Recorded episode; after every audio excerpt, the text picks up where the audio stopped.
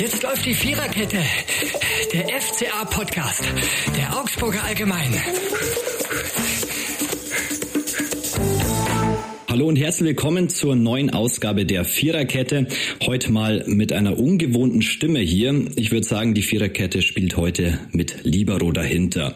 Ich bin mal André und darf heute Florian Eisele vertreten, der noch im Urlaub ist. Mit dabei aus der Stammviererkette sind Robert Götz. Servus Robert. Hallo, servus. Und Marco Scheinhoff. Hallo. Wir schauen gemeinsam auf das Spiel gegen Bochum. Eigentlich war das Ziel, mit einem Sieg und einem guten Gefühl in die Länderspielpause zu gehen. Daraus wurde eher nichts. 2 zu 2 stand stand es am Ende gegen Bochum.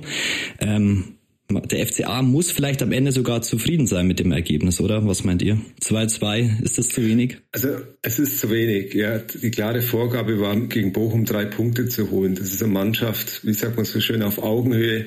Äh, die wird mit dem FCA hinten in dieser Saison mitspielen. Und den Abstieg weiß ich jetzt nicht genau. Das, das ist der erste, dritte Spieltag, aber das ist einfach eine Mannschaft, gegen die man zu Hause gewinnen muss. Der FCA hat es, glaube ich, noch nie geschafft, hat auch in der vorigen Saison 1 zu 0 zu Hause im letzten Spieltag vor der Winterpause verloren. Das war eine sehr traurige Angelegenheit. Es war kalt, es war nass. Das Spiel war Katastrophe. Sie haben in Bochum verloren. Und ja, FCA-Trainer Enrico Maaßen wollte mit der neuen Taktik dem Bochumer beikommen. Ja, und es hat nicht ganz geklappt. Es hat zeitweise hat's gut ausgeschaut, aber nicht, nicht vom Spiel her, aber vom Spielverlauf. Aber sie haben das, was sie vorne aufgebaut hat, hinten mit dem Hintern sofort wieder eingerissen. Und wenn ich zweimal in Führung gehe gegen Bochum, dann muss ich einfach das Spiel nach Hause bringen. Äh, eigentlich war es ein toller Spätsommertag, aber das Spiel war, ja, in, zu den meisten Teilen äh, ist dem Wetter nicht gerecht geworden. Muss man am Ende dann mit dem Punkt noch zufrieden sein, Marco? Ich würde sagen, auf jeden Fall. Also den Sieg hätte sich Bochum auf jeden Fall verdient, weil die einfach das Spiel gemacht haben, weil die mutig waren, weil die Fußball spielen wollten und das wollte der FCA an diesem Tag nicht. Und da frage ich mich halt, und ich glaube, es fragen sich auch viele Fans, warum muss man sich als FC Augsburg dem Bochumer Spiel anpassen? Also ist das der Anspruch des FCA, sich dem Spiel der Bochumer anzupassen. Also wenn jetzt hier der FC Bayern auftritt oder, oder Bayer Leverkusen, dann kann ich nachvollziehen, dass man die, die Taktik dem Gegner natürlich anpasst, weil die einfach besser kicken können. Aber so mutlos zu spielen und sich wirklich, also es gab ja dann auch nicht nur wenige Pfiffe in der Schlussphase, weil einfach die Mannschaft sich um den 16-Meter-Raum, um den eigenen einfach verbarrikadiert hat. Der, der Bochumer Torwart, der stand an der Mittellinie und hat von da die Bälle verteilt und äh, das aus meiner Sicht ist es in einem Heimspiel einfach, wenn du eine Euphorie entfachen möchtest, was ja einfach der FCA möchte und äh, er sich neue Werte und will in der Stadt präsenter sein, will die Fans mitnehmen. Und dann zeige ich eine Spielweise so gegen, wir reden über den VfL Bochum, also wir wollen jetzt den VfL Bochum nicht schlechter machen, als er ist, aber und dann so in Ehrfurcht zu erstarren vor den möglicherweise langen Bällen der Bochumer, die auf, auf den Stürmer Hofmann dann vielleicht kommen und damit äh, also ich weiß es nicht, ob das über 90 Minuten die richtige Taktik ist, einfach Fußball in dem Fall nicht spielen zu wollen, weil wir reden ja über ein Fußballspiel. Und zum Fußballspiel gehört ja einfach den Ball haben zu wollen. Und wenn ich ins Spiel gehe und sage, ich will den Ball nicht haben, dann führt es ja einfach ein Fußballspiel völlig ad absurdum. Und ich kann mir auch nicht vorstellen, bei, aller, bei allem Verständnis und bei allem, was die Spieler dann auch in der Mixzone, die Taktik des Trainers verteidigt haben, dass das das Ansinnen eines Fußballspielers sein kann, so seinen Samstagnachmittag zu verbringen. Und es waren jetzt 27.000 Fans offiziell im Stadion, wenn man sich die Tribünen angeguckt hat, waren es aus meiner Sicht keine 27.000, das waren nochmal deutlich weniger. Und bei der Spielweise und nächstes, zum nächsten Heimspiel kommt Mainz, ich glaube, dann braucht sich keiner wundern, wenn es dann nochmal weniger werden. Also der Trainer hat ja versucht zu erklären, warum er es gemacht hat. Das kann man aus Effizienzsicht kann man das nachvollziehen. Er ist zweimal äh, auf die Schnauze gefallen, wenn man das so sagen kann, mit seiner Taktik und wollte das am Samstag eben anders machen. Aber das mit den hohen Bällen, das hat er unterbunden. Aber wenn es mir dann nicht gelingt, gegen Bochum die spielerisch einzudämmen, ja, mit meiner Taktik, dann ist irgendwas ganz, ganz falsch gelaufen. Und am Ende, Bochum wollte das gewinnen und der FCA, der wollte einfach nur nicht verlieren. Und wie der Marco gesagt hat, das kann eigentlich der Anspruch nicht sein. Ja. War das, ja, den Punkt hat man gewonnen. Man hätte vielleicht sogar drei mitnehmen können, aber das wäre wirklich nicht verdient gewesen. Und da muss man sich schon die Frage stellen, was war das am Samstag? Ja? Wenn ich noch kurz da noch was zu die hohen Bälle vielleicht einigermaßen, weil sie auch nicht so oft dann ja von Bochum gespielt wurden, das muss man ja sagen. Die haben es dann ja auch versucht, fußballerisch zu lösen. Da musste da hat sich gezeigt, dass Bochum da natürlich jetzt kein Hochkaräter der Liga ist, also dass da keine richtigen Spieler drin sind, die dann einfach den FCA auseinandernehmen. Aber wenn ich einen Asano angucke, was der mit der FCA-Verteidigung gemacht hat und äh, wie der denen davongelaufen ist, macht zwei Tore, muss noch ein drittes machen, wenn er eben kurz vor dem äh, 1-0 der Augsburger 2 zu 1 Situation von Bochum gegen, ich glaube, Elvis Retschbitschei war es. Und wenn der da abschließt, Asano, statt den Ball rüber zu schließen. Dann schießt er drei Tore an dem Nachmittag und dann steht der FCA aber ganz blöde da. Und ähm, also von daher bin ich da auch beim Robby und ja, also es ist nicht alles, sagen wir mal, ähm, rund gelaufen und äh, schön ausgesehen hat schon gleich gar nicht. Man muss, man muss einfach sagen, da waren die Abstände zwischen den Verteidigungslinien einfach viel zu groß und Bochumer haben sich teilweise durchkombinieren können. Natürlich muss man sagen, der Tietz hat die Querlatte getroffen, der Kopfball von Gummi in der 80. Minute, den hat der Riemann mit einem tollen Reflex über die Latte gelenkt. Im Endeffekt war das 2 zu 2 verdient, aber es war einfach aus FCA-Sicht viel zu wenig. Auch mit dem Anspruch, mit dem man in diese Saison jetzt geht oder gegangen ist. Wollen wir vielleicht einmal ganz kurz auf das 1-0 blicken. Bellio mit dem 1-0, Spiel 1, ähm, äh, Spiel 1 ohne Abgang Berisha. Ist das der neue FC Augsburg ein bisschen, ist ein anderer FC Augsburg ohne Berisha? Ja, also ich glaube, Dion Bellio hat gezeigt, dass er da durchaus den gut ersetzen kann. Also ich finde, er hat ein sehr ordentliches Spiel gemacht. Enrico Maaßen hat nach dem Spiel gemeint, er wäre noch ein bisschen zu verspielt in manchen Situationen, dass er da vielleicht einfach klarer werden muss. Und aber also 1-0 ja selbst im Prinzip vorbereitet mit dem Ball auf Demirovic, dann den Ball zurückbekommen, reingeschoben. Und beim zweiten Tor war er ja auch beteiligt, weil es ja sein Schuss war, der dann gegen den Pfosten ging, den dann Demirovic nur über die Linie drücken musste. Also ich glaube, in der Offensive, da waren sich jetzt aber am Samstag alle einig, da ist ziemlich viel gut gelaufen am Samstag, weil Robby sagt, so viele Chancen waren es nicht. Es war noch dieser, dieser äh, Schuss von Tietz, der ja nicht wirklich aus einer Chance entstanden ist. Das war einfach ein Geistesblitz von ihm aus 30 Metern dann mal aufs Tor zu, zu hämmern. Und dann war es noch dieser, dieser Kopfball von Gumni, den natürlich aber Klar hält er ihn gut, aber ich glaube, ein Bundesliga-Torwart muss den Anspruch haben, so einen Ball dann auch zu halten. Und äh, viel mehr war es ja nicht. Also ich glaube, in der Offensive ist es okay. Die große Baustelle ist nach wie vor die Defensive. Und auch deswegen wurden ja nochmal die zwei Spieler dann am, am Freitag, da eben am letzten Tag des Transferfensters noch nach Augsburg gelotst. Also muss sagen, äh, in Sachen Berisha hat aus meiner Sicht der FCA alles richtig gemacht. Ja, 14 Millionen plus eine eventuelle äh, plus eine Beteiligung beim eventuellen Weiterverkauf. Also optimal hätte es aus Sicht des FCA jetzt, so wie alles war mit seiner Verletzung, er hat ja dann lang auch nicht mehr gespielt und letzte Tage des Transferfensters alles super gelaufen. Ja. Und äh, ich glaube, es tut der Mannschaft, einem Bellio auch gut, das ist vielleicht ein bisschen überspitzt formuliert, dass ein Berisha nicht mehr da ist, weil jetzt kann er sich entfalten. Und ich glaube, ein Berisha, äh, der nicht hätte wechseln können, jetzt in der Mannschaft, boah, das wäre wär Stachel gewesen, der, der, der wäre tief gesessen. Aber es ist alles gut gelaufen und das Problem liegt in der Abwehr.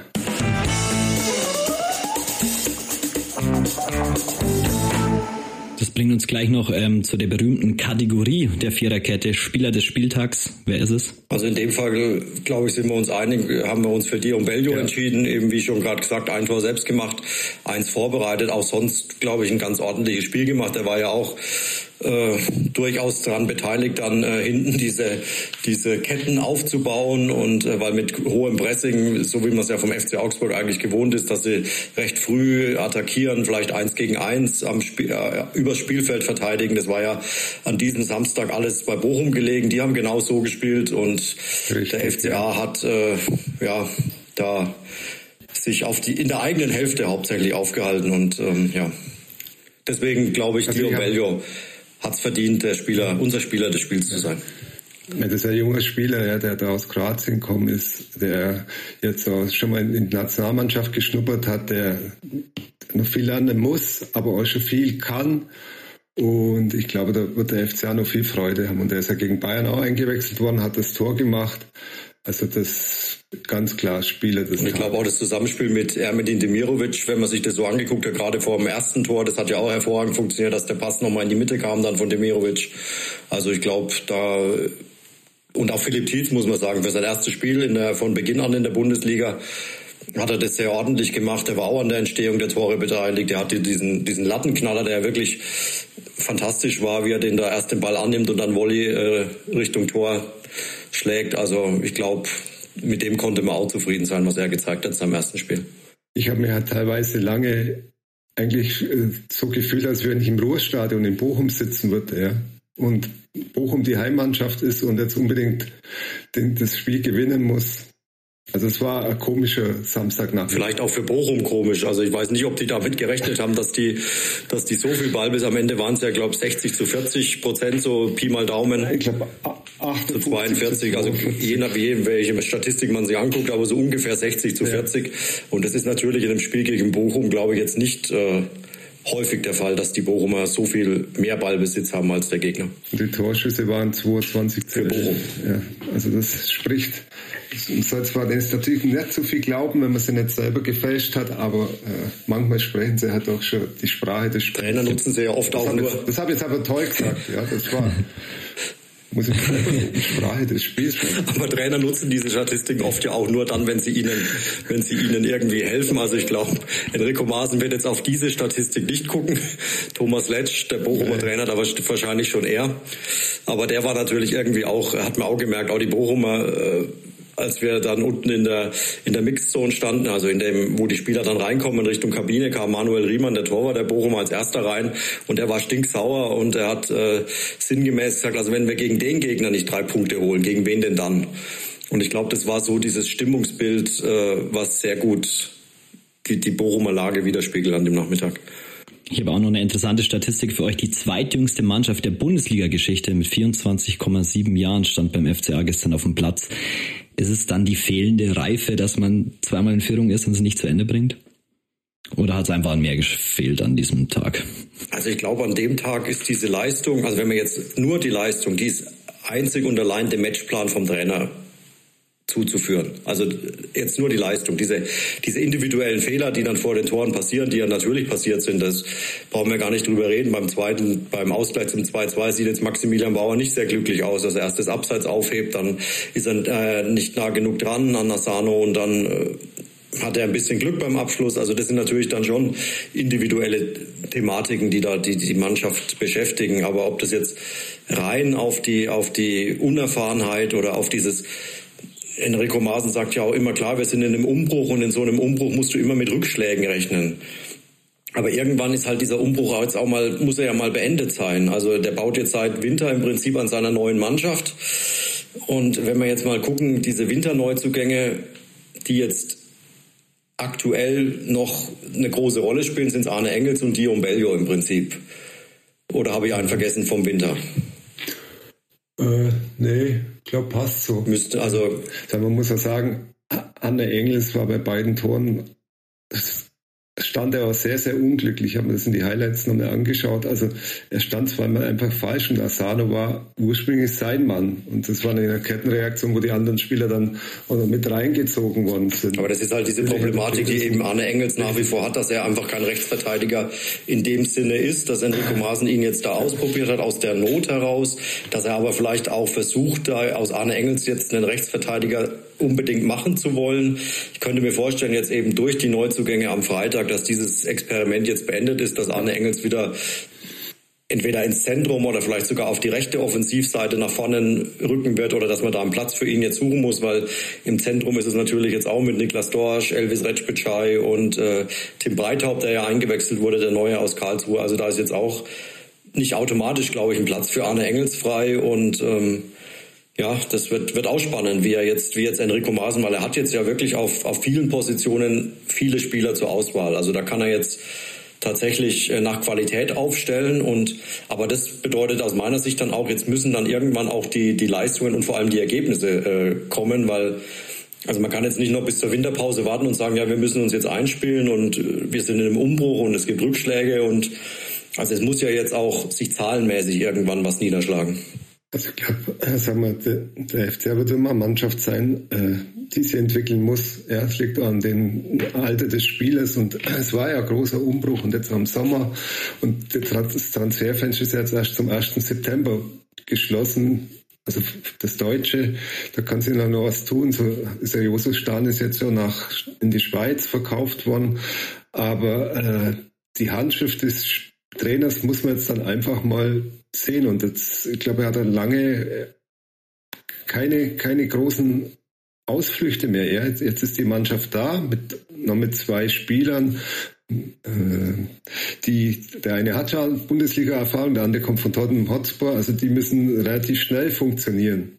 Es, es bleibt spannend. Und jetzt in der Länderspause hat er, hat er 14 Tage Zeit. Ein paar Spieler sind weg, ist klar, aber danach wartet Leipzig. Und dann kommt Mainz zu Hause. Da wird's dann mhm. wieder so ein Spiel wie im Prinzip Bochum. Also wo du sagst, ja, Mainz ist momentan auch nicht gerade auf den, auf den, in den Höhen der, der Bundesliga unterwegs. Also ja. Ich weiß nicht, ich glaube, wie viele sind jetzt saisonübergreifend, wie viele Spiele der FCA? 14 würde ich sagen. Es sind 15 oder 16 Spiele mit einem Also ich glaube 14 Bundesligaspiele mit dem Pokal, 15 ja. Pflichtspiele da mit einem Sieg, ja. Und das ist einfach, das ist zu wenig. Ja, also kann man drehen und wenden. Wie Vor allen Dingen hat natürlich Enrico Maaßen auch einen Punkteschnitt, der, glaube ich, seinesgleichen tatsächlich sucht in Augsburg. Also da äh, gibt's weiß nicht, Manuel, ob du da genauere Zahlen hast, aber es gibt, glaube ich, nicht viele Trainer, die einen schlechteren Bundesligaschnitt haben. Kollege Eisele hat es mir rausgesucht. 0,97 Punkte pro Spiel sind es zurzeit bei Enno Maaßen. Okay. Das ist bisher der schlechteste FCA-Trainer in der Bundesliga. Sogar der schlechteste, ja. Das heißt, ja, ist, F, ist denn Enno Maaßen noch der richtige Trainer? Ganz überspitzt gefragt. Ich finde schon, ja. Weil jetzt muss er liefern, jetzt ist das Transferfenster zu. Äh, aber ich glaube, er hat äh, den, den, den Bonus, den er gehabt hat, der war sehr groß. Ja, aber ich glaube, das, das Polster ist ziemlich zusammengeschmolzen. Also ich glaube auch, dass er noch, also was heißt der richtige Trainer, ist immer eine schwierige Frage, aber ich glaube auch, dass er auf jeden Fall noch seine Chance bekommen wird. Also ich kann mir nicht vorstellen, dass jetzt nach drei Spieltagen immerhin ja nur eine Niederlage und zwei Unentschieden. Also das darf man auch nicht vergessen, bei allem, wie das Spiel ja. gestern am Samstag gelaufen ist, sie haben es ja immerhin nicht verloren. Und also es ist jetzt schon mal ein Punkt mehr gegen Bochum als in der kompletten vergangenen Saison gegen Bochum. Das ist jetzt vielleicht kein großer Trost, aber es ist immerhin ein kleiner Fortschritt, sagen wir es mal so. Und ich glaube jetzt, also der Trainer hat ja jetzt auch diese Mannschaft so über den Winter, über den Sommer so zusammengestellt, wie sie ihm am ehesten taugt. Er wird jetzt natürlich nicht alle Wunschspieler bekommen haben. Ich glaube, das ist eine Illusion, dass du in Augsburg alle Wunschspieler bekommst, die du magst oder die du willst. Aber er hat jetzt zumindest seinen Kader, würde ich jetzt sagen, so zusammen, wie er ihn sich vorstellt. Und jetzt wäre es ja wirklich Irrsinn, dann zu sagen, wir trennen uns jetzt von dem Trainer und holen einen, der mit dem Kader gar nichts zu tun hat. Also das würde, glaube ich, äh, einfach nicht zielführend sein. Deswegen glaube ich, dass Enrico Maaßen auf jeden Fall noch seine Chance bekommen wird. Er hat ja auch eine Idee des Fußballs und man hat sie ja auch in Ansätzen gegen Mönchengladbach und teilweise auch in München erkennen können, wo ja wirklich die Spiele auch attraktiv und mutig waren. Und ich glaube, das ist jetzt was, was viele einfach am Samstag dann äh, etwas ernüchtert hat, dass dann von dem ja. Ansatz, den du ja gegen Mönchengladbach, der hat ein 4-4 gebracht, das ist auch nur ein Punkt, klar. In München hast du verloren, aber ich glaube, das wird nicht die einzige Mannschaft sein, die in München verliert. Aber da war wenigstens der Ansatz zu erkennen, dass du mutig, dass du attraktiv spielen willst. Und, und da, glaube ich, war einfach diese Ernüchterung bei vielen am Samstag, dass du am Ende, so wie es der Robby sagt, einfach der FCA froh war, dieses Spiel nicht zu verlieren und wirklich nur noch hinten drin stand und außer der Eckball von, von Jensen auf Gummi, der, der dann aus einer Standardsituation fast das 3-2 noch passiert wäre, war ja vom FCA offensiv, glaube ich, in der zweiten Halbzeit, außer das Tor dann noch, das waren die einzigen zwei Offensivaktionen des FCA. Und den Rest hat Bochum irgendwie versucht zu gestalten und, ähm, und ich glaube, das war das, was einfach so viele Fans mit einem etwas schlechten Gefühl aus dem Stadion hat gehen lassen, weil so diese FCA-Tugenden einfach an dem Samstag nicht zu sehen waren und bewusst nicht zu sehen waren. Das war ja die, die Idee des Trainers. Ja, ich glaube, das war so, die FCA-Fans verzeihen viel, ja. Wenn die Mannschaft, wenn sie das Gefühl haben, die Mannschaft gibt alles. Also die Spieler haben gekämpft bis zum Schluss, es war alles da, aber damals war immer das Gefühl, da ist irgendwo eine Handbremse. Und deswegen sind auch die Pfiffe, die ja nicht die ja hörbar waren, ja. Deswegen waren, waren viele Fans auch da unzufrieden. Aber positiv auch nochmal zu sein, man hat in drei Spiele sieben Tore geschossen. Ja, man hat neun bekommen, das ist viel zu viel. Aber wenn, er, wenn das gelingt, das abzustellen, was ich hoffe, jetzt auch mit den Neuzugängen, mit, mit dem Umbau, wenn jetzt zum Beispiel Patrick Pfeiffer äh, wiederkommt, klar, der kommt aus der zweiten Liga, Darmstadt, noch kein Bundesligaspiel gemacht, aber da waren sie, wird sich, es muss sich was tun, ja. Aber nochmal kurz auf, also wenn ich mir jetzt vorstelle, Patrick Pfeiffer hätte gegen Bochum verteidigt und äh, mir vorstelle, der muss in, in Duelle mit Asano gehen. Uiuiui, das wäre aber ganz schön. Also zwei so Kanten wie, wie, wie Pfeiffer und ja. Udokai nebeneinander, die räumen dir wahrscheinlich äh, körperlich relativ viel weg. Da wird kaum mehr wahrscheinlich ein Kopfballgegentor dann gegen den FCA möglich sein. Aber gerade am Boden unten, äh, wo es dann schnell wird, ja, aber gut, da muss Enrico Maaßen dann die richtige Lösung finden, wen er dann da den Vorzug gibt.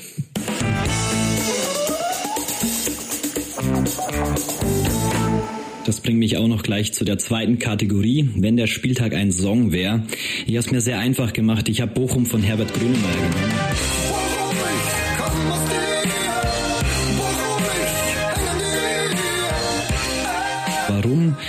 Wegen Asano, da gibt's nämlich die schöne Zeile, Bochum, du machst mit dem Doppelpass jeden Gegner nass, du und dein VfL, Bochum, ich komme aus dir. Und ich glaube, wir müssen gleich nochmal über Asano sprechen, der da nicht nur mit dem Doppelpass, sondern der einfach die, ja, die FCA-Hintermannschaft nass gemacht hat.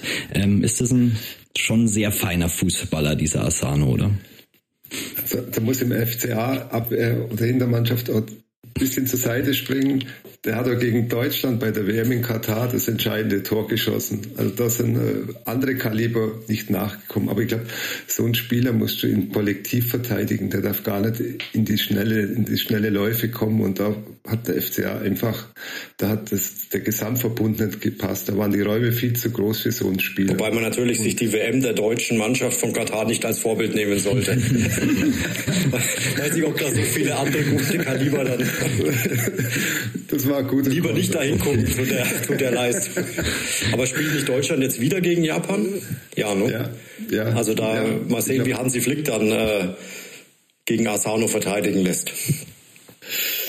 Ja, nee, also der, das war, wie sagt man so schön, der Unterschiedsspieler so wie der Dion Bellio auf seine Art beim FCA äh, die Bochum vor, vor Probleme gestellt hat, so was der. Und das war halt Samstag war es wirklich äh, sehr auffallend, wie er einfach die, die Finger in die Wunde gelegt hat, die beim FCA jetzt halt gerade noch offen ist.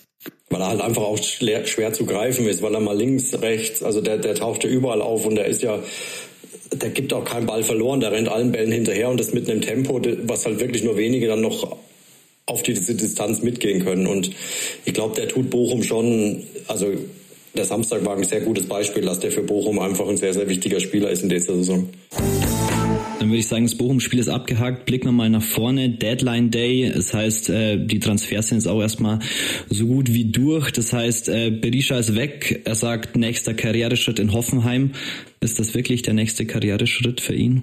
Da ist es vielleicht am einfachsten, Enrico Maaßen zu zitieren, der, der gesagt hat, er, der wird sich schon seine Gedanken gemacht haben und sich jeder beurteilt es natürlich für sich selbst. Und vermutlich hat es Mergin Berisha für sich selbst so beurteilt und sei es nur mit dem Blick auf den Kontoauszug, weil da vermutlich also finanziell ist die Vermutung natürlich groß, dass, äh, dass er auf jeden Fall einen Schritt gemacht hat. Ob sportlich wird sich zeigen. Ich meine, jetzt am, am Samstag hat sich ja ganz gut angelassen mit dem, mit dem Sieg gegen Wolfsburg. Also ich denke, Hoffenheim wird eine, auf jeden Fall eine entspanntere Saison spielen, vermutlich als der FCA. Also nicht nochmal so unten reinrutschen, wie es vergangene Saison passiert ist. Und ja, Hoffenheim ist, glaube ich, auch so eine bisschen eine Wundertüte, die dann auch mal, wenn alles gut läuft, vielleicht mal Richtung Europa anklopfen können. Finde ich auch. Also der FC hat alles richtig gemacht, dass sie das, dass sie den Transfer äh, fixiert haben. Da haben wir noch zwei neue Abwehrspieler. Wir haben sie eigentlich schon kurz angesprochen. Tanganga und Mbabu kommen beide aus, äh, aus der Premier League, wenn ich mich nicht ganz täusche. Ähm, können die dem FCA sofort helfen? Babu auf jeden Fall, weil er war bis 2022 beim VfL Wolfsburg und er kennt die Bundesliga. Also der, der dürfte da keine Anlaufschwierigkeiten haben und auf der rechten Abwehrseite äh, ist Konkurrenzkampf dringend notwendig. Der anderen kann ich nichts dazu sagen. Sagt mir, sagt mir nichts, aber äh, wer bei Tottenham Hotspurs schon mal in der Premier League gespielt hat, kann, kann nicht ganz so schlecht sein. Das einzige Problem könnte sein, die waren am Samstag natürlich beide schon im Stadion und haben das miterlebt, was da passiert ist. Also ich weiß nicht, ob die, ob die nach dem Samstag noch so große Lust haben, äh, da Fußball zu spielen, aber nein, also klar, die freuen sich. Also die waren dann auch nach dem, nach dem Spiel, äh, sind sie aus dem, aus dem VIP-Raum raus und schon von vielen Fans umlagert, schon viele Autogramme und, und ähnliches gegeben, haben beide, glaube ich, einen recht zugänglichen, sympathischen Eindruck gemacht und Jetzt geht es einfach drum und das ist das, was Enrico Maaßen ja am Samstag auch mehrmals in der Pressekonferenz gesagt hat, die große Baustelle ist einfach die Defensive, deswegen diese zwei neuen Spieler. Und jetzt muss er die einbauen. Sie haben ja der FCA ja jetzt am, am Donnerstag auch noch kurzfristig ein Testspiel ausgemacht gegen Kräuter Fürth.